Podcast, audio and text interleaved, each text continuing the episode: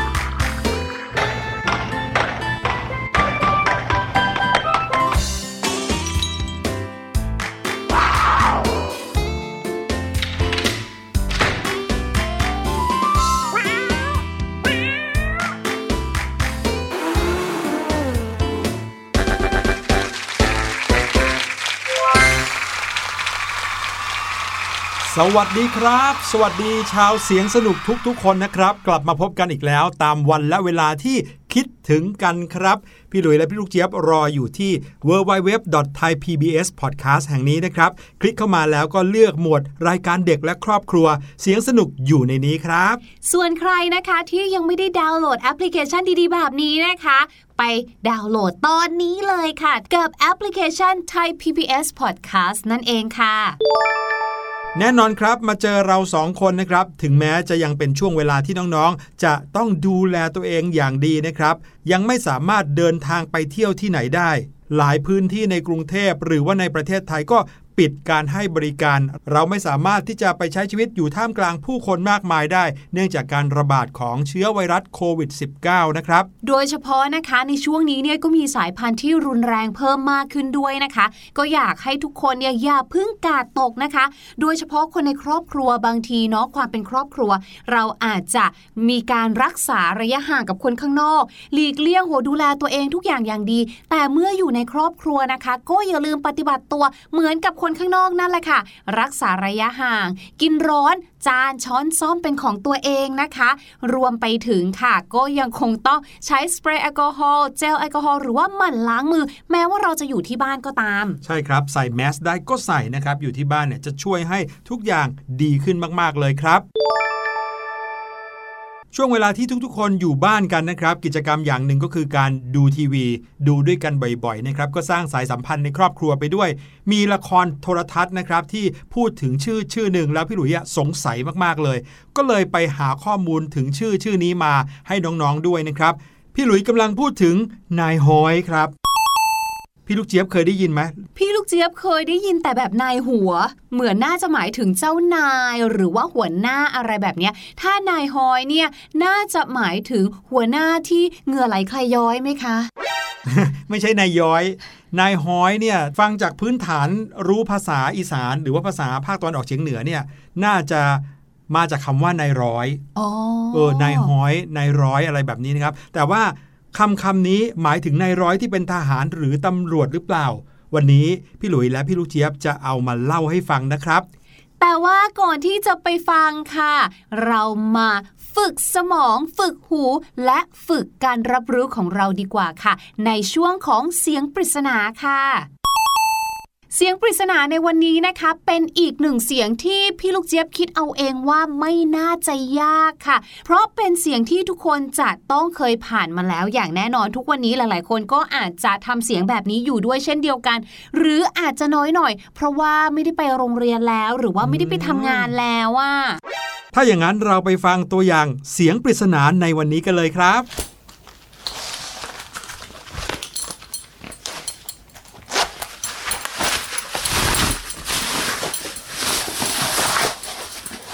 ฟังดูแล้วเสียงนี้เป็นเหมือนกิจกรรมอะไรบางอย่างนะครับ ที่เราทำเมื่อกี้นี้พี่ลูกเจี๊ยบบอกว่าทำในวันที่เราไปโรงเรียน หรือว่าไปทำงานด้วยถ้าเป็นผู้ใหญ่นะครับ พี่หลุยใบเพิ่มให้อีกนิดนึงนะครับ ว่าเราทำทุกวันจริง ๆ ในตอนที่กลับมาจากโรงเรียนครับ อืมใบเพิ่มได้ไหมว่า อาจจะทำในห้องน้ำก็ได้อืมทำในห้องนอนของเราก็ได้ โอ้โห กิจกรรมอะไรทำได้หลายที่จังเลยเนาะลองเดาดูนะครับว่านี่คือกิจกรรมอะไรของเรานะครับ และเดี๋ยวเราจะกลับมาเฉลยกัน แต่ว่าตอนนี้พาน้องๆเดินทางไปกับเราสองคน และนายฮ้อยกันก่อนครับ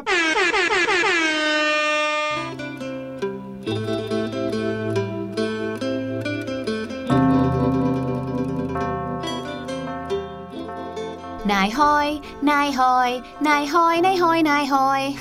พี่ลูกเจี๊ยบค่ะนี่ไม่ได้พาพี่ลูกเจี๊ยบไปขุดเหมืองกับพวกคนแคระนะ มันรู้สึกว่าเข้ากันจังเลยชื่อกับทำนองเนี้ยค่ะ เพลงเขาร้องว่าไฮโฮอ๋อไฮโฮมีหน้าไฮโฮทำไมมันดูไปด้วยกัน เพราะมันเป็นฮอนกฮูกเหมือนกันนี่เอง ครับผมแต่ว่านายฮ้อยไม่ใช่คนแคระหรือว่าไม่ได้เป็นเรื่องเล่าที่มาจากทางฝั่งตะวันตกนะครับ นายฮ้อยเนี่ยคือชื่อของอาชีพอาชีพหนึ่งครับอืมซึ่งก็อยู่ในประเทศไทยนี้เองนะครับ ทางฝั่งของภาคอีสาน หรือว่าภาคตะวันออกเฉียงเหนือของไทยเราครับ ชื่อนี้เป็นอาชีพอาชีพหนึ่ง แต่ว่าไม่ใช่นายร้อยตำรวจนายร้อยทหารนะครับ ชื่อนี้จริง ๆ แล้วเขาคือกลุ่มพ่อค้าครับ อืมเดี๋ยวก่อนนะคะ เป็นกลุ่มพ่อค้า พี่ลูกเจี๊ยบจำได้ว่าในละครเนี่ยนะนายฮอยเคนเนี่ยเขาเป็นนักเลงไม่ใช่หรอ อืมเขาเป็นพ่อค้าครับ นายฮ้อยคือคนที่เขาเป็นพ่อค้า ขายวัว ขายควายครับ อ๋ออม จริง ๆ แล้วนายฮ้อยเนี่ยคือถ้าแปลตรงตัวก็คือพ่อค้าเนี่ยแหละ ถ้าเกิดว่าเป็นพ่อค้าที่ขายวัวขายควายก็เรียกว่านายฮ้อยวัว นายฮ้อยควายอืมแปลว่าสมมุติถ้าเป็นพ่อค้าขายข้าวอืมก็เป็นนายฮ้อยข้าวเหรอคะ ใช่ครับอ๋อแต่ว่ามีเหตุผลเหมือนกันที่ทำให้เมื่อไหร่ก็ตาม เมื่อพูดถึงนายฮ้อยเนี่ยทำให้นึกถึงเฉพาะ พ่อค้าขายวัวขายควายเท่านั้นครับ แล้วเขาจะต้องเดินทางไปขายยังต่างถิ่นต่างที่ ไม่ใช่ว่าเอาไปขายในตลาดหน้าบ้านนะครับ เมื่อก่อนนี้ในอดีตสมัยโบราณเนี่ยเวลาที่คนที่เขาเลี้ยงวัวเลี้ยงควายเป็นจำนวนมาก เขาจะเอาไปขายเนี่ยเขาจะต้องเดินทางข้ามเมืองข้ามจังหวัดกันเลยทีเดียว ซึ่งในสมัยก่อนก็คงไม่มีรถบรรทุกเอาไว้ขนบรรดาวัวควาย หรือว่าไม่มีเกวียนนะครับ ถึงแม้จะมีเกวียนก็ต้องให้วัวควายเนี่ยเดินไปกันเอง ดังนั้นการที่นายฮ้อยออกไปขายวัวขายควายเนี่ยอาจจะต้องใช้เวลากันเป็นเดือนๆเลยทีเดียวครับ นายฮ้อยวัวควายเนี่ยนะคะมีความสัมพันธ์หรือว่ามีความใกล้ชิดกับวิถีของคนอีสานเนี่ยเรียกว่ามากกว่ากลุ่มพ่อค้าที่ขายของแบบอื่นๆเลยนะคะ เนื่องจากว่าความเป็นอยู่ของชาวอีสานแต่ดั้งแต่เดิมเนี่ยนะเขาก็จะมีการเลี้ยงวัวเลี้ยงควาย เรียกว่าเป็นอาชีพที่ควบคู่กันมา กับการทำไร่ทำนานั่นแหละค่ะอะคราวนี้เราก็เลยได้เข้าใจว่าวัวควายเนี่ยเป็นสัตว์เลี้ยงที่มีความสำคัญต่อชุมชนมากๆเลย ไม่ว่าจะเป็นสัตว์เลี้ยงที่มีความสำคัญในฐานะเป็นผู้ผลิต เพราะว่าเรานั้นใช้น้องวัวน้องควายมาไถนาถูกไหมคะครับรวมไปถึงค่ะ ผลิตภัณฑ์จากตัวเขาเองค่ะ ก็คือภูภูของน้องเนี่ยเราก็เอามาใช้ผลิตปุ๋ยคอก เวลาเราจะเดินทางไปไหนมาไหนไกลๆเนาะขี้เกียจเดิน เราก็จะขี่วัวขี่ควายไปอืมเรียกว่ามีความสำคัญในทุกด้านจริงในสมัยอดีตนะครับ เวลาที่ลูกหลานแต่งงานเนี่ย คุณพ่อคุณแม่เขาก็จะให้วัวควายไว้เป็นสมบัติด้วยนะๆใช่ เอาไว้เหมือนเป็นสมบัติที่เอาไว้ตั้งตัว เวลาที่ถูกต้องเริ่มสร้างครอบครัวเป็นของตัวเองครับ ใช่แล้วค่ะ นายฮ้อยเนี่ยก็เลยเข้ามามีบทบาทอย่างมากเลย ในการซื้อขายวัวควายค่ะ อย่างที่พี่หลุยบอกนะว่านายฮ้อยเนี่ยเวลาจะขายวัวควายไม่ได้ไปขายในตลาดใกล้ ๆนะ เพราะว่าการขายวัวขายควายในท้องถิ่นเนี่ยเป็นไปได้ยาก คือชาวบ้านเนี่ยปกติเขาก็มีอยู่แล้วไงวัวควายก็เหมือนเหมือนกันนั่นแหละค่ะ ดังนั้นถ้าอยากจะขายวัวขายควายเนี่ยต้องไปนู่นค่ะ ภาคกลาง นั่นก็หมายถึงว่าเป็นการเดินทางข้ามภาคข้ามจังหวัด ก็ใช้เวลาในการเดินทางอย่างที่พี่หลุยบอกนานเป็นหลายๆเดือนเลยค่ะ และการไปขายเนี่ยนะคะ ก็ต้องมีการรวมตัวกันเดินทางด้วยนะ เพื่อความปลอดภัยไม่งั้นระหว่างทาง อาจจะโดนปล้นก็ได้ และอย่างที่บอกครับเมื่อดูในละครแล้วเนี่ยก็คงจะเห็นฉากบู๊มากมายเลยเกี่ยวกับคนที่เป็นนายฮ้อยนะครับนั่นก็เป็นเพราะว่าในการเดินทางข้ามเมืองข้ามจังหวัดนานนับเดือนเนี่ยบางทีต้องเผชิญกับเรื่องราวต่างๆ มากมายเลยครับ ไม่ว่าจะเป็นเรื่องของโรคภัยไข้เจ็บ ซึ่งอาจจะทำให้วัวควายนั้นไม่สบายได้ด้วย เพราะฉะนั้นคนที่เป็นนายฮ้อยนะ อย่างแรกเลย ต้องดูแลสัตว์ได้เก่งดูแลเป็นอย่างดีให้เขาเนี่ยไม่ป่วย หรือแม้ว่าถ้าสัตว์ป่วยก็สามารถดูแลให้หายได้ อย่างน้อยก็เบื้องต้นนะครับ อีกอย่างหนึ่งก็คือเรื่องของการเดินทางไกลเนี่ยบางครั้งก็อาจจะเจอคนไม่ดี เจอโจรขโมย เตรียมตัวจะมาปล้นวัว ปล้นควายที่เขาพามา เพราะฉะนั้นนายหอยก็ต้องมีวิชาศิลปะป้องกันตัวไว้ด้วย เพื่อที่จะได้ปกป้องสมบัติหรือว่าควายของตัวเองนั้นได้ ในตำนานเล่าขานกันนะครับเขาก็บอกว่านายหอยเนี่ยมีถึงขั้นวิชาอาคมเลยนะ wow! แบบนี้แล้วนะคะ หลายๆ คนอาจจะสงสัยว่า เอ๊ะ สรุปนายฮอยเนี่ยมีจริงไหมอะถ้าเกิดจะเก่งกันขนาดนี้เนี่ยหรือว่ามีแต่ในละคร บอกเลยนะคะว่านายฮอยเนี่ยเป็นอาชีพที่มีอยู่จริง ๆ เพียงแต่ว่าในทุกวันนี้นะคะ หลังจากที่การคมนาคมเราก็เริ่มดีขึ้นเนาะเราก็ไม่ได้จำเป็นที่ต้องใช้วัวควายในการเดินทางแล้วอะอาชีพนี้เนี่ยก็เริ่มที่จะเลือนลางหายไปนะคะ ก็จะมีนายฮอยรุ่นใหม่เข้ามาแทนที่ที่มีความอัปเดตมากขึ้นกว่าเดิมนะคะ ตามธรรมเนียมของบรรดานายฮอยเนี่ยนะคะ หรือพ่อค้าขายควายขายวัวเนี่ยนะคะเขาเนี่ยจะต้องมีคุณลักษณะเฉพาะด้วยนะคะ ไม่ใช่ว่าใครก็เป็นได้ ไม่ใช่ว่าแค่มีเงินที่จะมีต้นทุนมีวัวควายอยู่ในมือ แล้วก็ตั้งตัวเป็นนายฮอยได้เลยนะ เพราะว่านายฮอยเนี่ยจะต้องมีความสามารถข้อแรกค่ะ เป็นคนที่รู้ทาง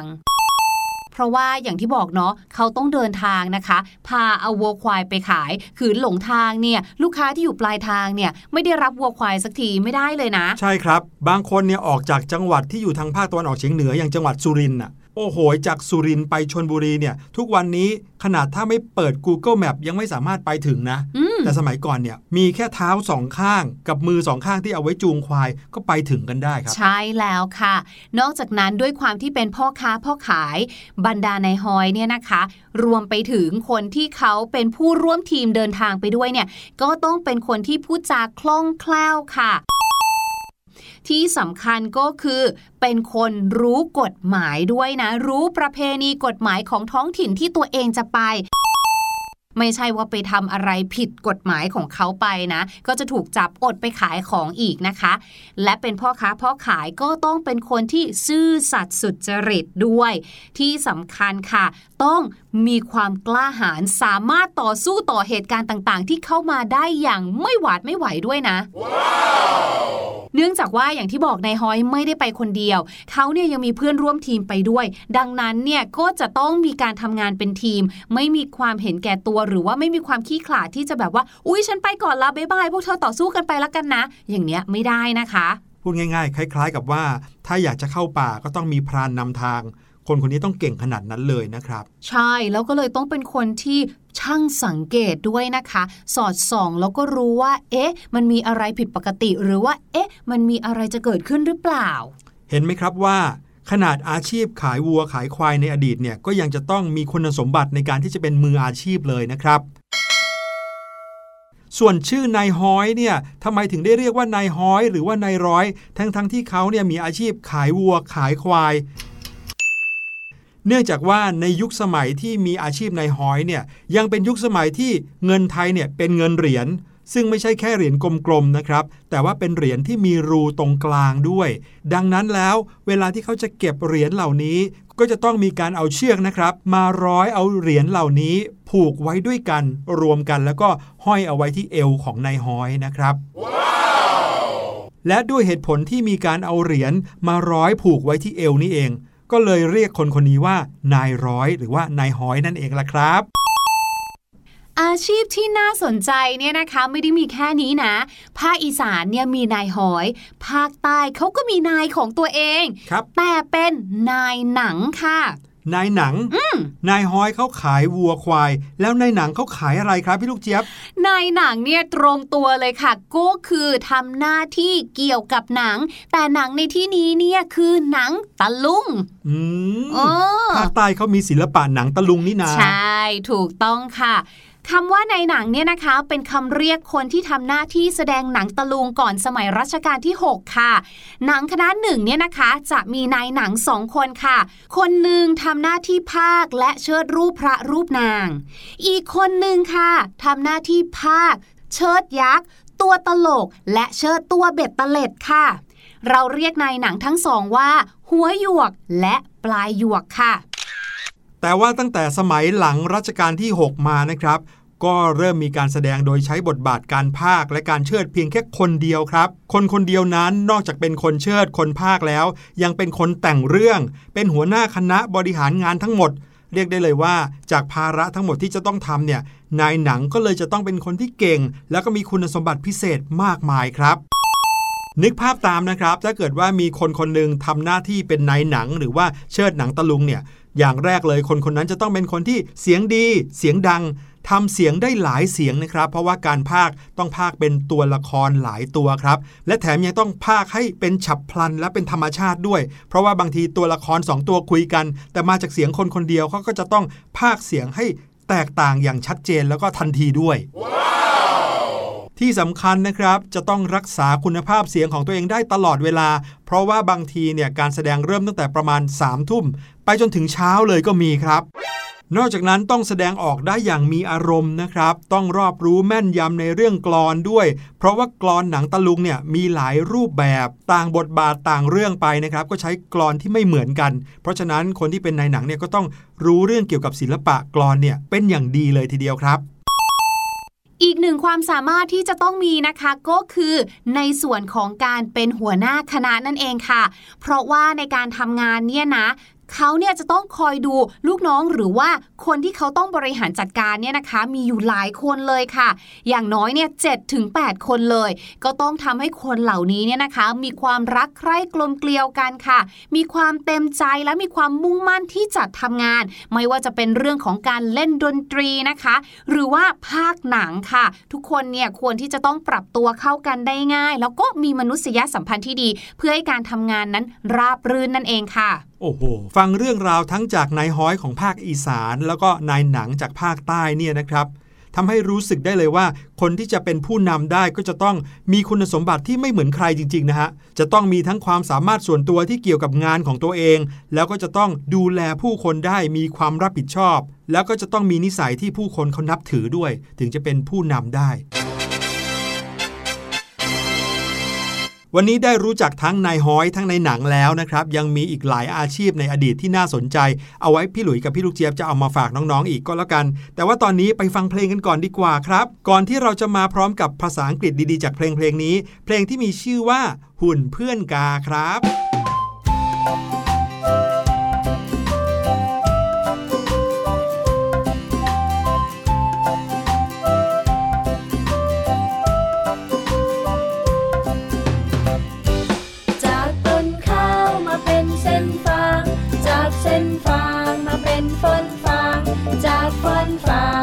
เป็นหุ่นฟาง จากหุ่นฟางมาเป็นหุ่นไลกากาเอ้ยกาบินมาอย่างไร บินมาไวไวๆกลางไรกลางนากาเอ้ยกาบินมาทำไม มากินพืช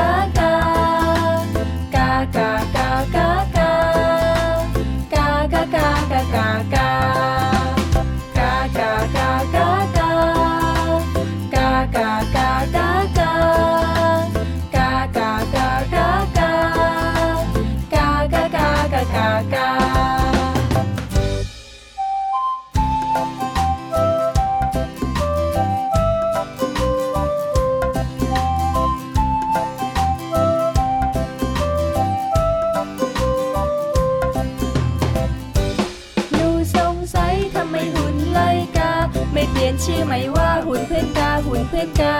หนูใฝ่ฝันอยากแบ่งปันข้าวในนา แบ่งให้เพื่อนกาใส่ตะกร้าให้หุ่นเพื่อนกากาเอ้ยกาบินมาบินไปไม่มีหุ่นไลกา มีแต่หุ่นเพื่อนกากาเอ้ยกายิ่งน่าดีใจชาวนาชาวไร่แบ่งปันข้าวให้นกกา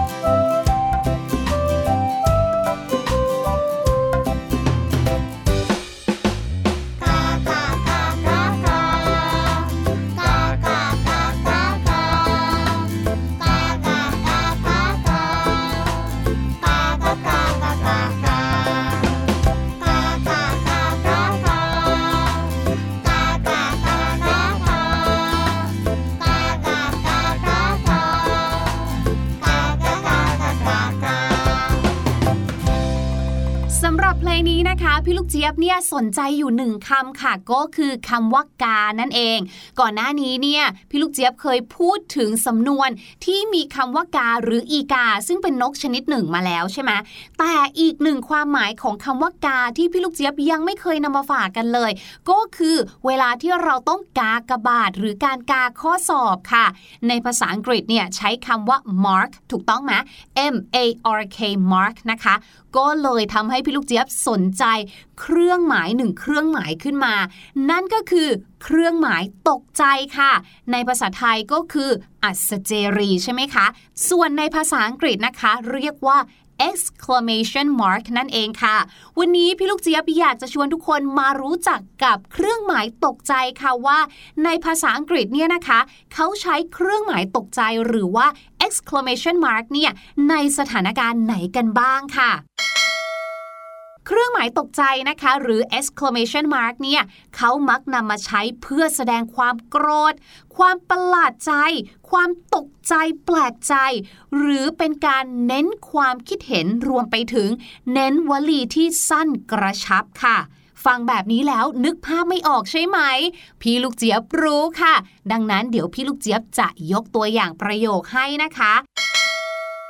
สมมุติว่าเราเนี่ยโกรธมากๆเลยค่ะ เราก็เลยอยากจะบอกเพื่อนเราบอกว่า โอ๊ย ออกไปเลยนะ ในภาษาอังกฤษนะคะ ถ้าเกิดว่าเราดูหนัง เขาก็จะเขียนว่า get out get out ตามด้วยเครื่องหมายอัศเจรีเนี่ยแหละค่ะ เพื่อให้คนอ่านเนี่ยนะคะ รู้ว่าตัวละครที่พูดประโยคนี้เขากำลังโกรธนั่นเองค่ะ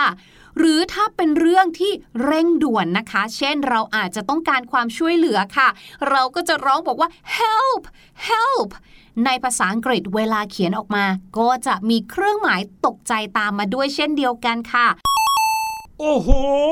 นี่ถ้าเกิดพูดแบบนี้นี่ใส่เครื่องหมายนี้ได้ไหมครับพี่ลูกเจี๊ยบ ได้สิคะ ตอนนี้ได้เวลามาเฉลยเสียงปริศนากันแล้วครับ ไปลองฟังกันอีกสักทีหนึ่งครับ แล้วเดี๋ยวกลับมาเฉลยครับ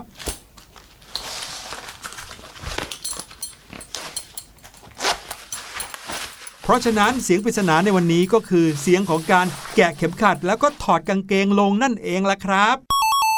ตอนนี้ก็หมดเวลาของรายการเสียงสนุกแล้วค่ะ เรามาพบกันใหม่ใน EP หน้านะคะ วันนี้เราทั้งสองคนขอลาไปก่อนแล้ว สวัสดีค่ะ สวัสดีครับ